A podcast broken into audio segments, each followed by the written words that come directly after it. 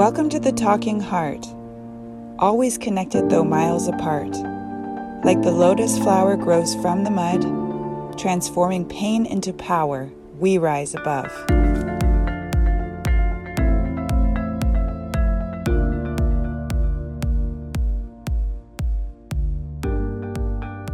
Have you ever encountered the super pushy people?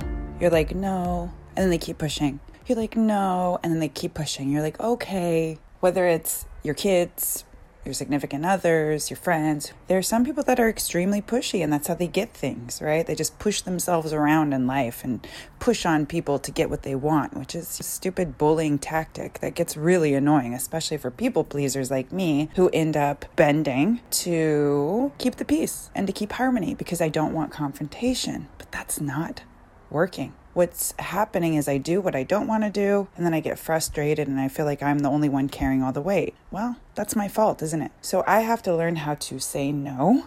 I'll probably be practicing this for quite some time because the people pleasing is very ingrained in me, and there's lots of layers to it. I came up with a couple of affirmations. These affirmations I'm going to practice with myself, which also include a visualization, which I believe really helps. It helps me when I visualize and I speak. Next time I feel that I'm being pushed, I am going to say, I am a tree. Don't push me. How about this? I am a tree. You can't push me. I like that better. I am a tree. You can't push me. I am a tree.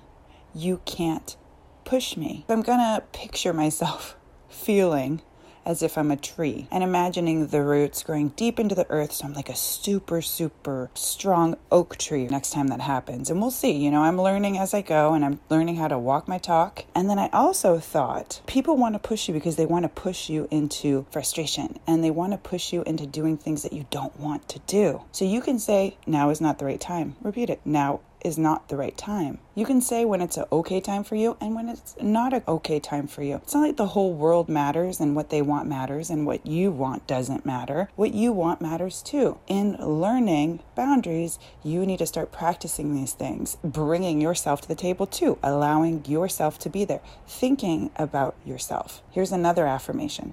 Hold your boundaries, hold your ground, stop letting people push you around. Hold your boundaries. They're your boundaries. Don't forget that.